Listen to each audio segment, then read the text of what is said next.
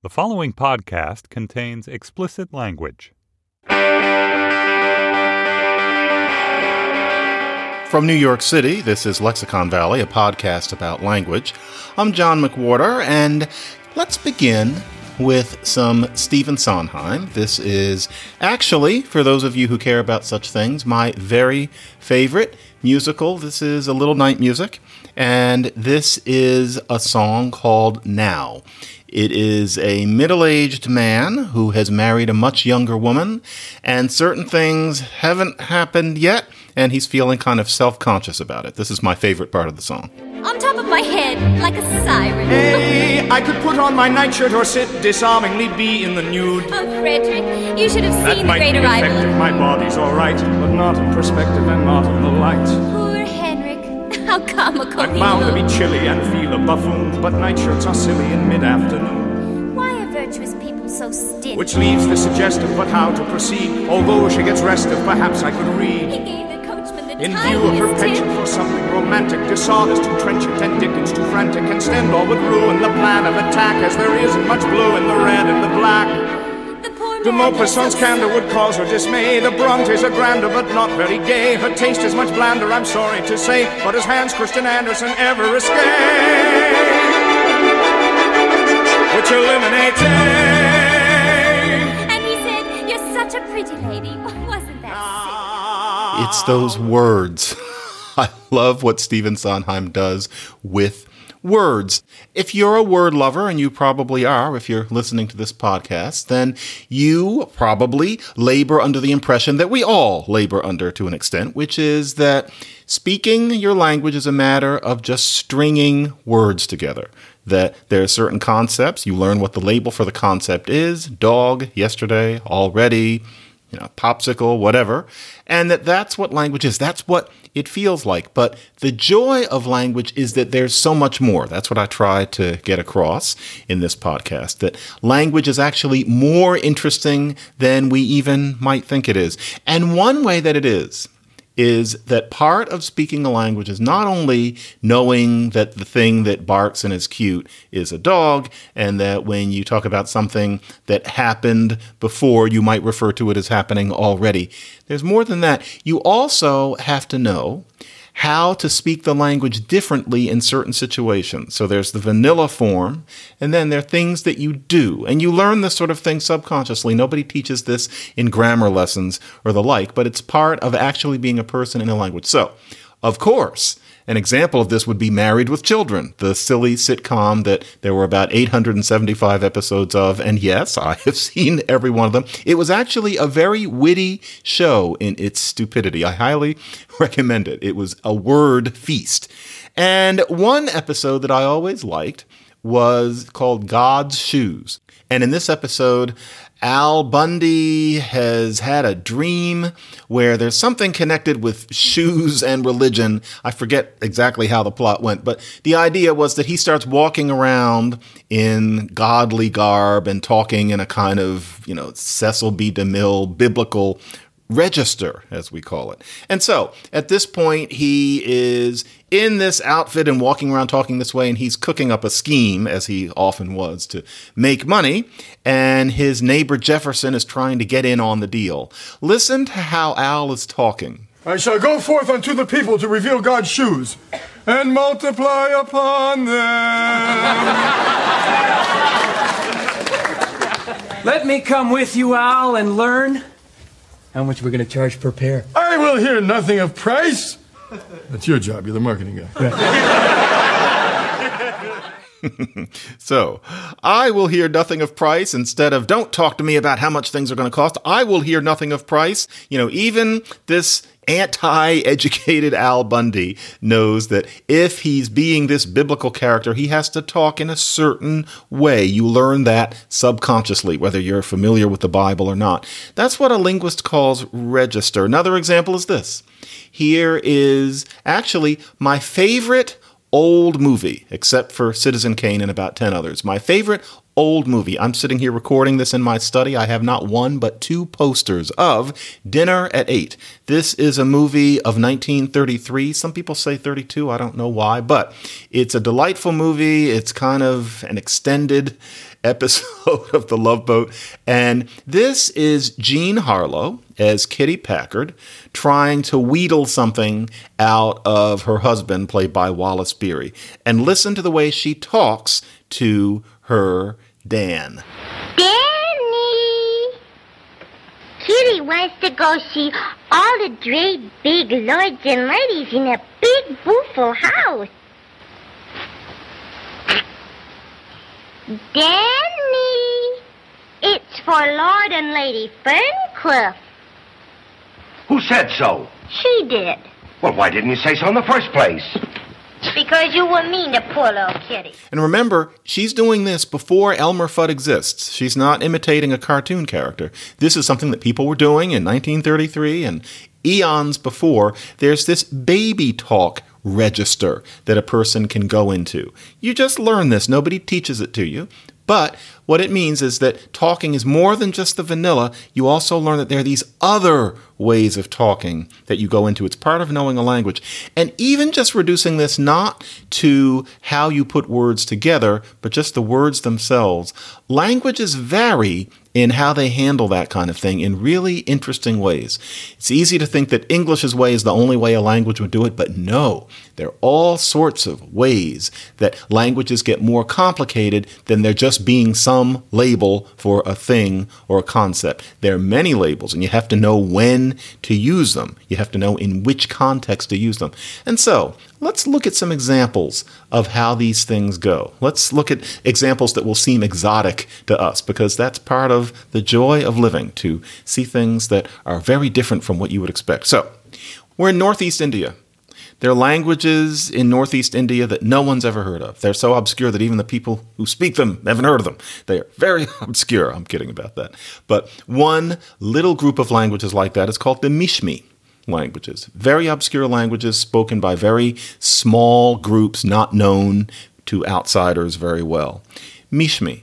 And the Mishmi languages are interesting in all sorts of ways, but one of them is that the idea that there's just a word for something wouldn't make sense to them because there are lots of words for things depending on what context you're in. There are actually, depending on how you count it, in these languages, eight different registers, you might call them. And anybody who speaks these languages unconsciously knows all of these different ways of talking. And it's not just a matter of occasionally using baby talk because you're in an old movie and you're trying to get something out of your jackass husband. It's not that you are going to dress as something for Halloween and walk around talking like Charlton Heston in Ben Hur or something like that. This is something where you, every day, you're switching between these things. There's the vanilla, of course, but if you know the vanilla, you aren't a person in the Mishmi languages. You also have to know a whole set of different words that are used when you're hunting. And it's not just two or three, there's a whole hunting language. Shamans have a whole different language, and everybody knows it. Not just the shaman, but everybody knows this shaman register. They have the poetic register, of course, where words are different. There are different words and different expressions that you use when you're mediating when people are having an argument. Then, of course, there are curse words, which are different from regular words. Then there are humor words, words that you only use when you're being funny. You know how in English, you know, potato is kind of a funny word, just kind of is. There's nothing funny about the potato itself, but potato is kind of like hee hee. That's just the way it is. I was told by a Russian person once that the word for coat is funny. Palto. For some reason, that's funny. You know, to us, coat's not funny, but to them, coats are apparently funny. Well, in Mishmi languages, that's all formalized more. There are the funny words that you use when you're not being vanilla, but you're making jokes. And then, of course, they have their baby talk words, which are not just a matter of pronouncing words differently like Elmer Fudd and Jean Harlow, but just completely different words. It's really astounding.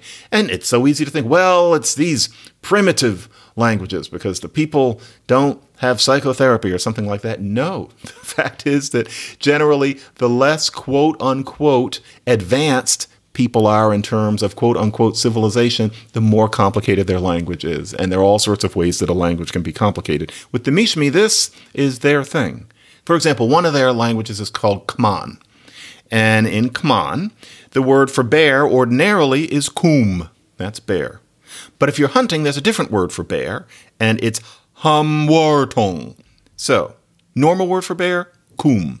Hunting word for bear, when you're off hunting and you're talking about catching that thing, it's a humwartong. And humwartong is not a name. That doesn't mean like Mr. Bear or something like that. It doesn't mean something like, oh, great bear creature. No, it's that the word for bear when you're hunting is humwartong instead of kum. And you just have to know. If you're a mishmi, then you know this. Cursing you have different words. And so, for example, the way they say go to hell is go to a ghost village. And the order of the words is ghost village there, go you. So the way they say it, and I have never heard this language, I doubt if I ever will. And so if any of you happen to be Khman speakers, I'm sorry I'm butchering the language, but I'm trying. And so go to hell is Kamal Glathi Pilchilong. So Kamal Glat is Ghost Village, and then he is there. So Kamal Glathi, and then Pilchilong. Pilchilong is go you. Now, what's interesting is that the Pilchilong is something that you only say when you're cursing. The go, you, those are not the vanilla words for go or you. So it's almost like there's you in English, and then there's something like, you know, your ass, like take your ass to the stop and shop or something like that. That's kind of what this chilong would be. And, you know, the cursing word for go would be something like haul your ass or something like that. You only use it when you're cursing. And so, oh, you go to hell. Come on, glad he the cursing versions. Then poetic. And so, you might think, well, a quote unquote civilized language has higher layers, whereas then they're just these little dialect. No, no, not at all. Even languages that aren't written, and the vast majority are not written in any real way, there's a high version and a low version. So, brother ordinarily is chop me. Chop, not chopped meat, chop me. That's brother. But then the poetic word for brother, kind of, you know, brethren, except if there were a singular version of brethren, that is cheaplum, cheaplum. So brother, chop me. But then if you're going to say kind of, oh, brother, then that's cheaplum. Isn't that interesting? Or like sleep. We can say sleep, then there's slumber you know, you learn slumber later and you almost never use it except maybe in a certain irony. It's it's the poetic word for sleep. If you were going to write a bad poem, then you would have somebody slumbering instead of sleeping. Well, in Khman, the word for sleep, as in is just yeet, yeet. Okay, of course, this language also has tones, you know, in, in addition to everything else. So sleep, yeet. But then, if you're slumbering, then it's shishink, shishink. And notice that shishink isn't a version of yeet it's not the difference between something like Danny and Danny. It's a completely different word, like sleep and slumber. Except shishink is even more different from yeet than slumber is from sleep. So that's how labeling works in Khman.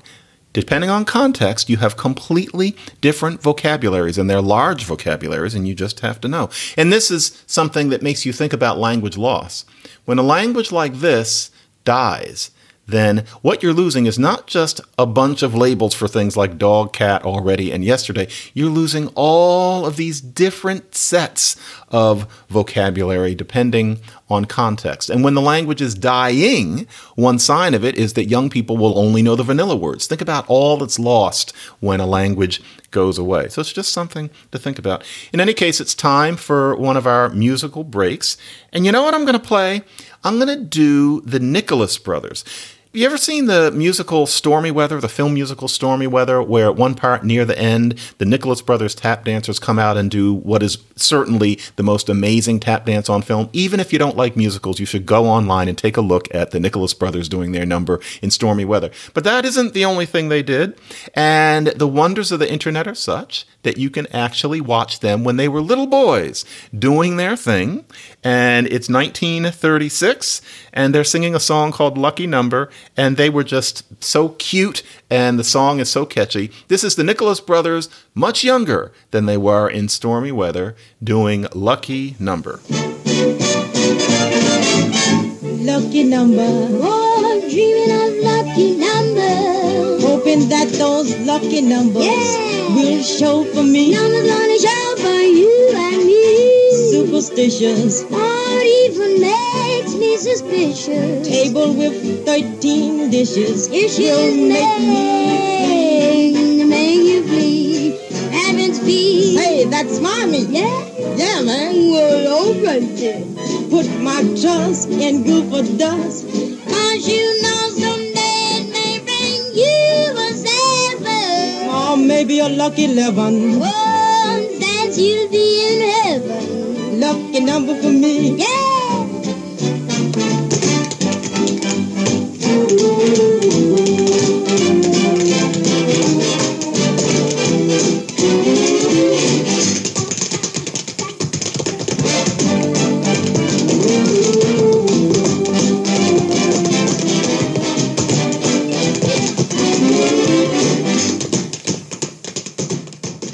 Mike, actually, play back when Fayard, the older one, says table with 13 dishes. Table with 13 dishes. Dishes. You hear that? 13 dishes? It's that oi, that black oi from the old days. And the Nicholas brothers grew up in Philadelphia. That is something that you hear.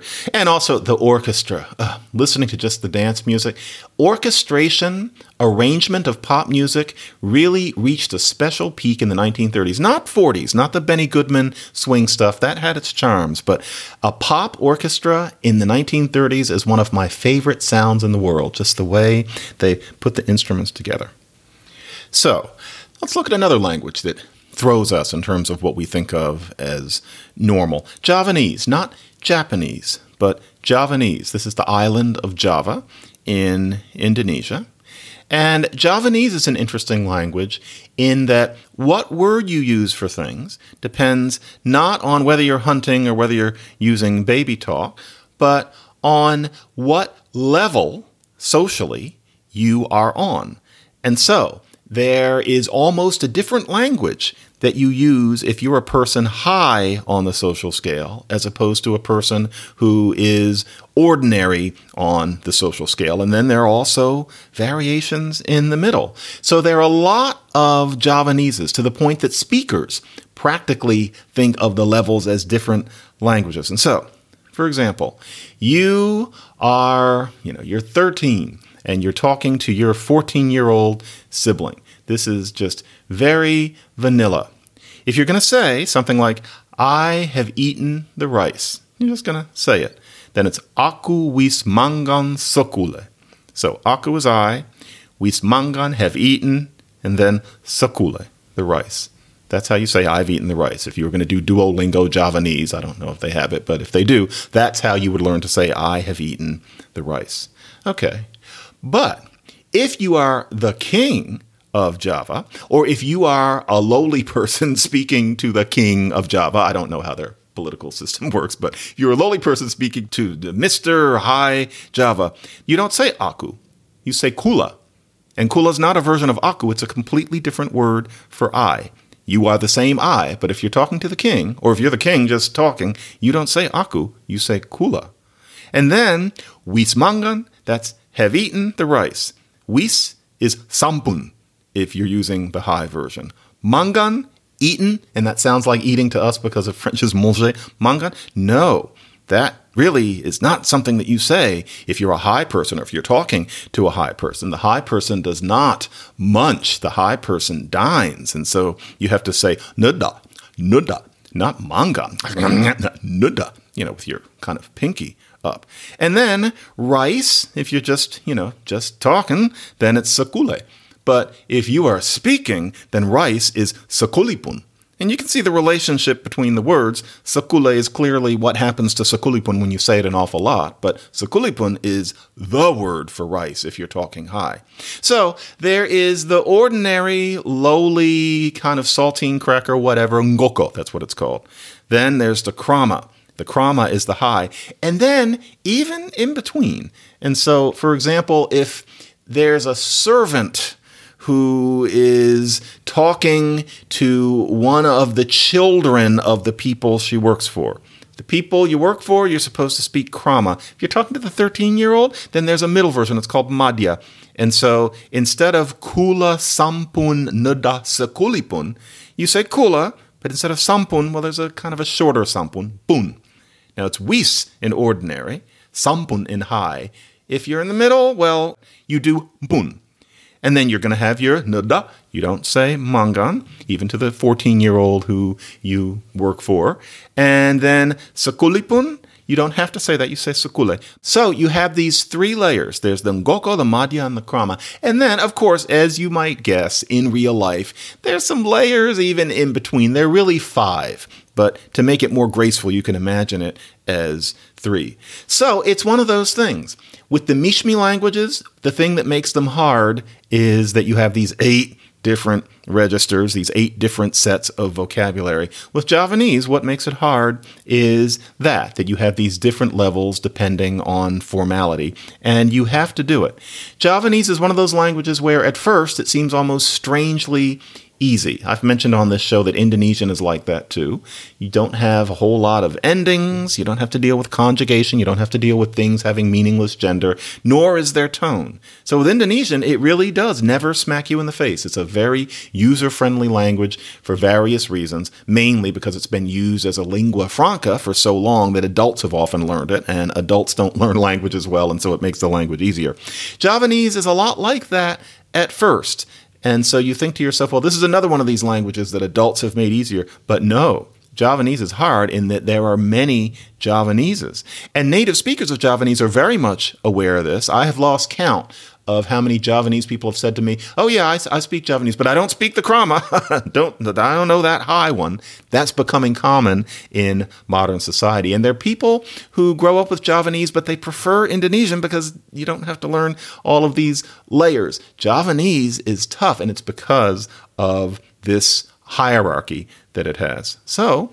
With Javanese, it's not just that there's a word for eat. You have to know various words for eat depending on who's talking and who you're talking to.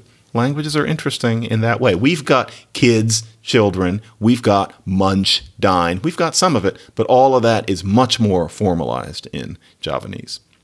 You could hear more of this than anybody else will if you sign up for something called Slate Plus. Slate Plus would mean that you would get more information for a nominal fee. And also, you wouldn't have to listen to any ads. It wouldn't be broken up by somebody else saying stuff, especially during COVID. It tends not to be me doing the ad. All of a sudden, there's this other person, and whatever interesting thing they happen to be saying, still it breaks up the show. Or sometimes all of a sudden, it's me talking about some mattress or something. You don't have to have that if you get Slate Plus. And if you get Slate Plus, it's not just about Lexicon Valley. You don't have to listen to ads with any of the Slate podcasts that you listen to, and you always get the tag. All of us do a little tag just for people who paid a nominal fee and got Slate Plus, which frankly, during these circumstances, helps us out a lot because COVID has affected all media organs in negative ways. And so, slate.com slash lexicon plus is where you go to get Slate Plus and hear a little bit more of this every time I do a show. For example, this time, if you want to hear about how the sound N gets a bad rap all the time, see what a random topic that is? Well, you're not going to know the story unless you sign up for Slate Plus, and I'm almost sure that you will be glad that you did. Now, another way that language can be about more than just what the label is for something. In many languages of southern Africa, there are different labels not based only on hierarchy, but on taboo. There are words that you absolutely cannot use in the presence of certain people. And more to the point, it's not that there's only a set of other words that a person might use, but to a large extent, you are expected to make up your own. That is another way of being a language. I'm talking about Hlonipa. Hlonipa is a tradition in certain languages of southern Africa. The ones that we hear about the most are Xhosa and Zulu, but there's some others.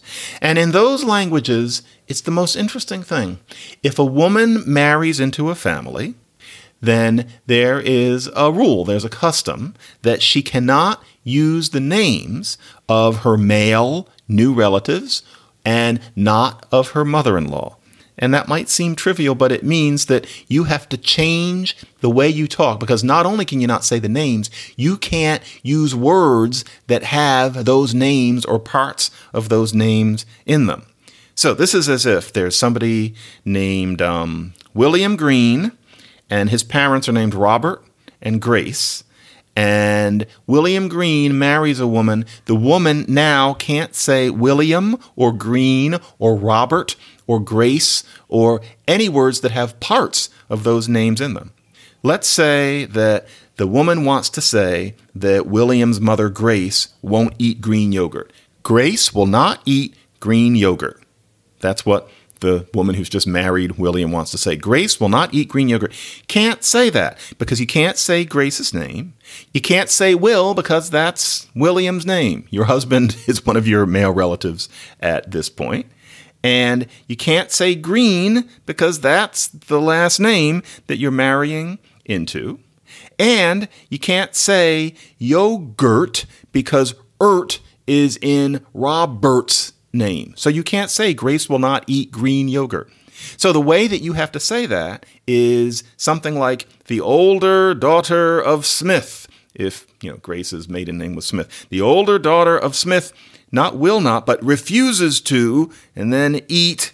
You can't say green, so you'll say grass colored, and then maybe for yogurt, you'll say yo mix or something like that. So, not Grace will not eat green yogurt. You can't say that. It's a real taboo. It's you don't do that graceless, rude. There are rituals that you have to go through to apologize. Grace will not eat green yogurt has to be the older daughter of Smith refuses to eat grass colored yo mix. That's the Hlonipa.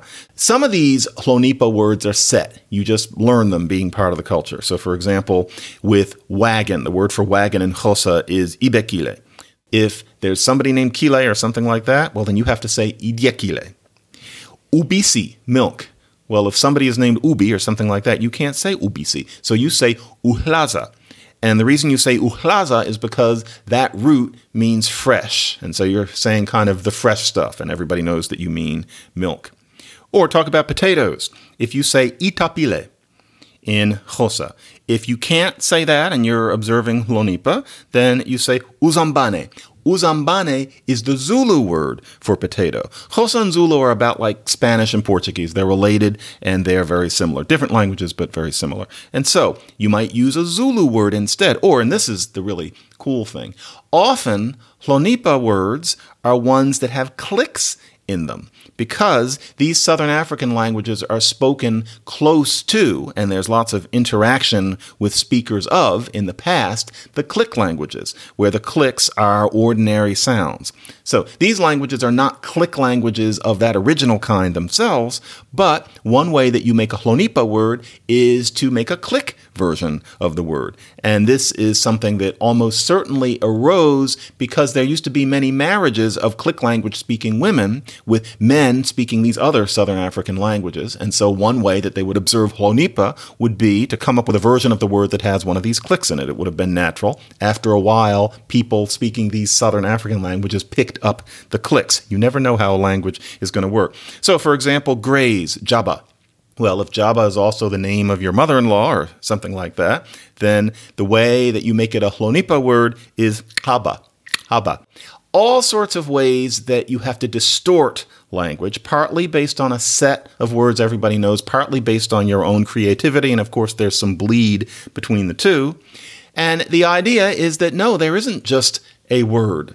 There are other words that you use depending on whether they happen to sound like the names of your in laws and especially your mother in law. And to an extent, you just have to make it up. So, you know, what's the word for milk? Ubisi, okay, but the word for milk is also uhlaza, and you just have to know. That is a way that a language can be. Here's a quick song, by the way.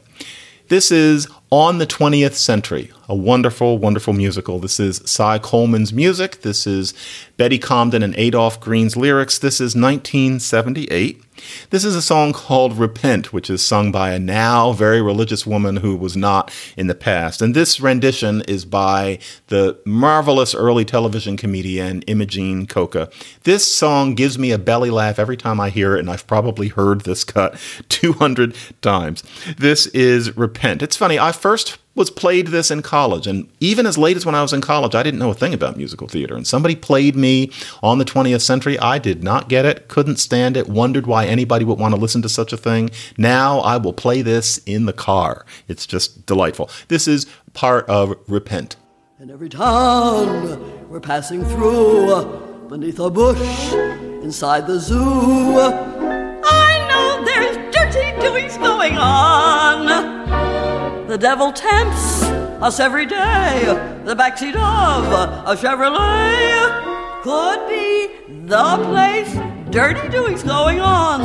So heed the simple rule to save you from your doom. Do only what you do with mother in the room. Repent, repent, repent. In the fiery pits of Hades, it's too late for your laments.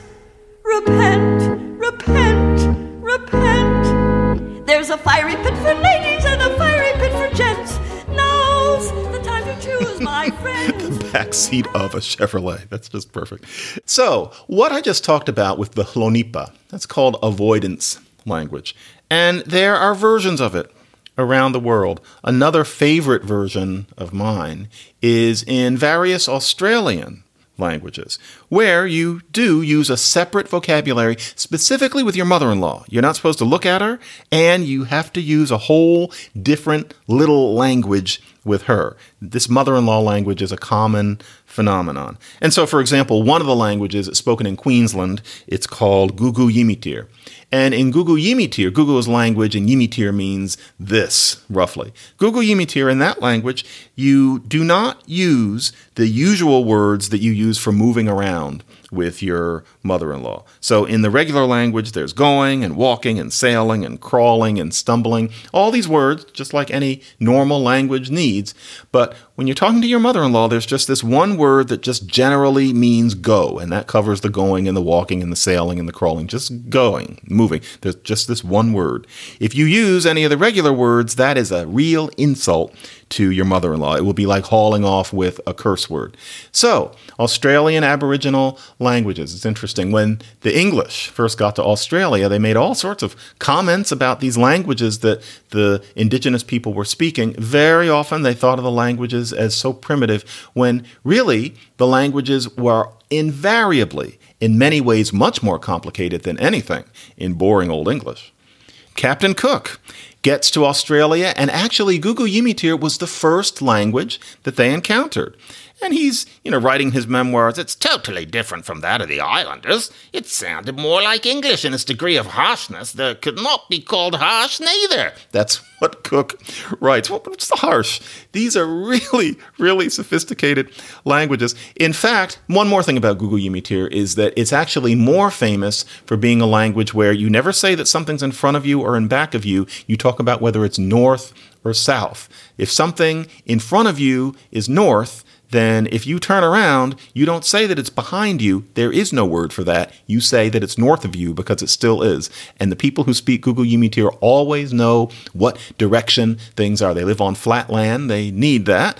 And, you know, you can get them dizzy. You can get them anything. You they're in the dark and they always know, well, it's west of me. You don't talk about left and right. Also, Guugu Yimithirr is where we get kangaroo.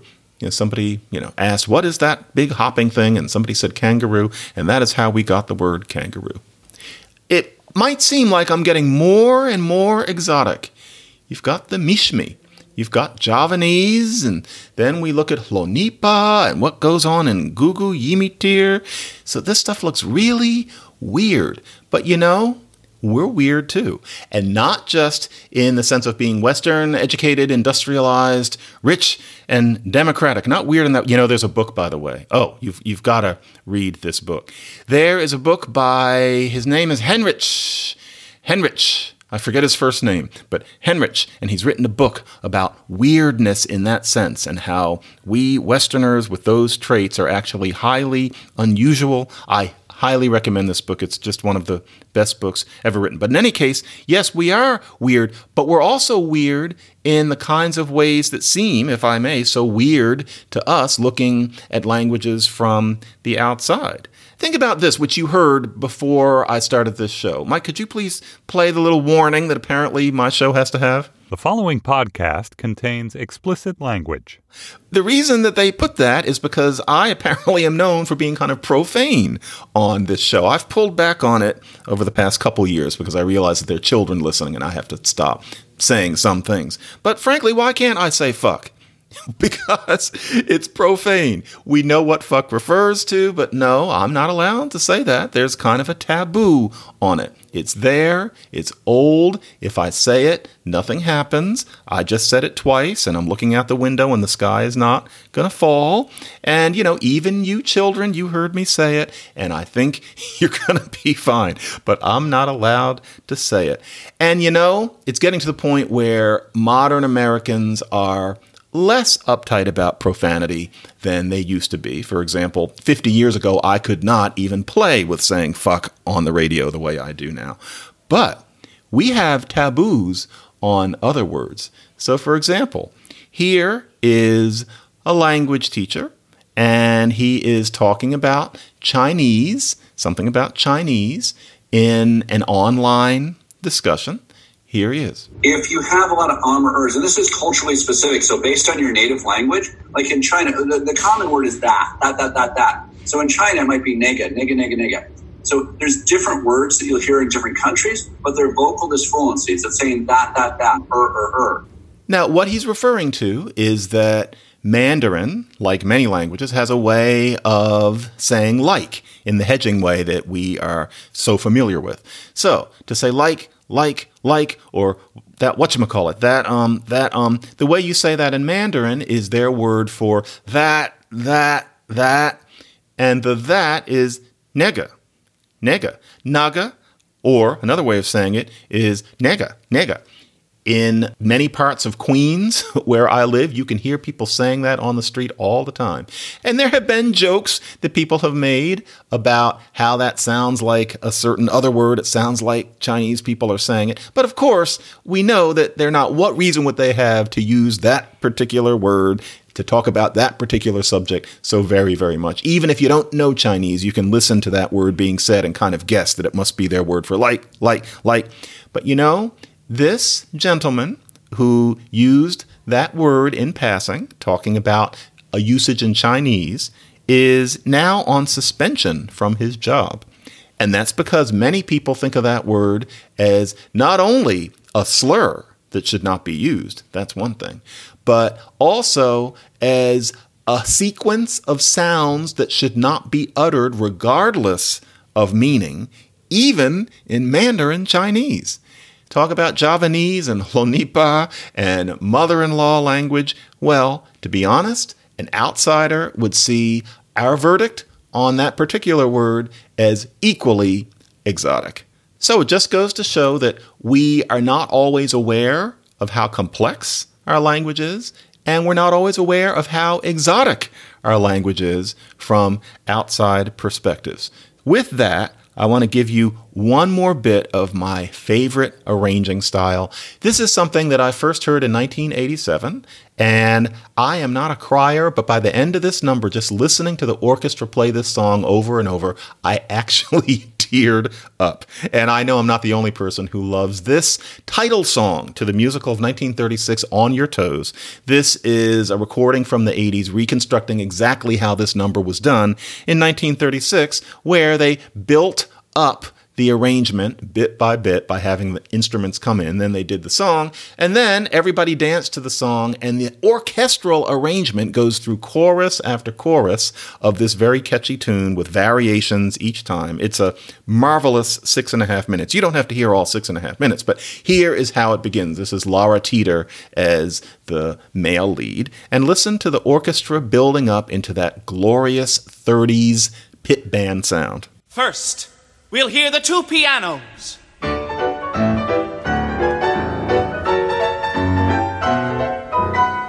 Then we'll sneak in a solo trumpet and add the traps softly.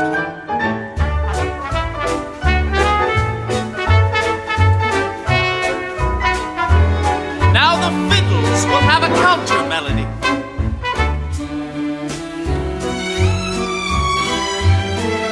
Gradually, the woodwinds.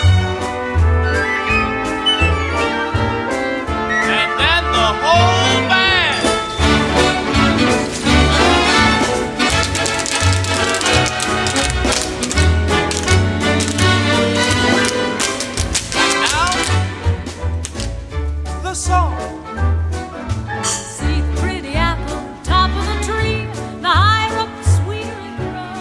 You can reach us at Lexicon Valley at slate.com. That's Lexicon Valley at slate.com. To listen to past shows and subscribe, or just to reach out, go to slate.com slash Lexicon Valley. Grind up some Szechuan pepper by the way. It's not really pepper, it's just a spice. And yes, I'm thinking of this because of the, the Mandarin Chinese thing, but this is important. Grind up some Szechuan pepper in your spice grinder, and then saute some shrimp with it, and you will have a good time, and you should wash it down with watermelon flavored bubbly. I found it, and damn, it's good. It is certainly the best of the 18 flavors. I now have all of the cans lined up on the mantelpiece. In any case, Mike Vuolo is, as always, the editor, and I am John McWhorter.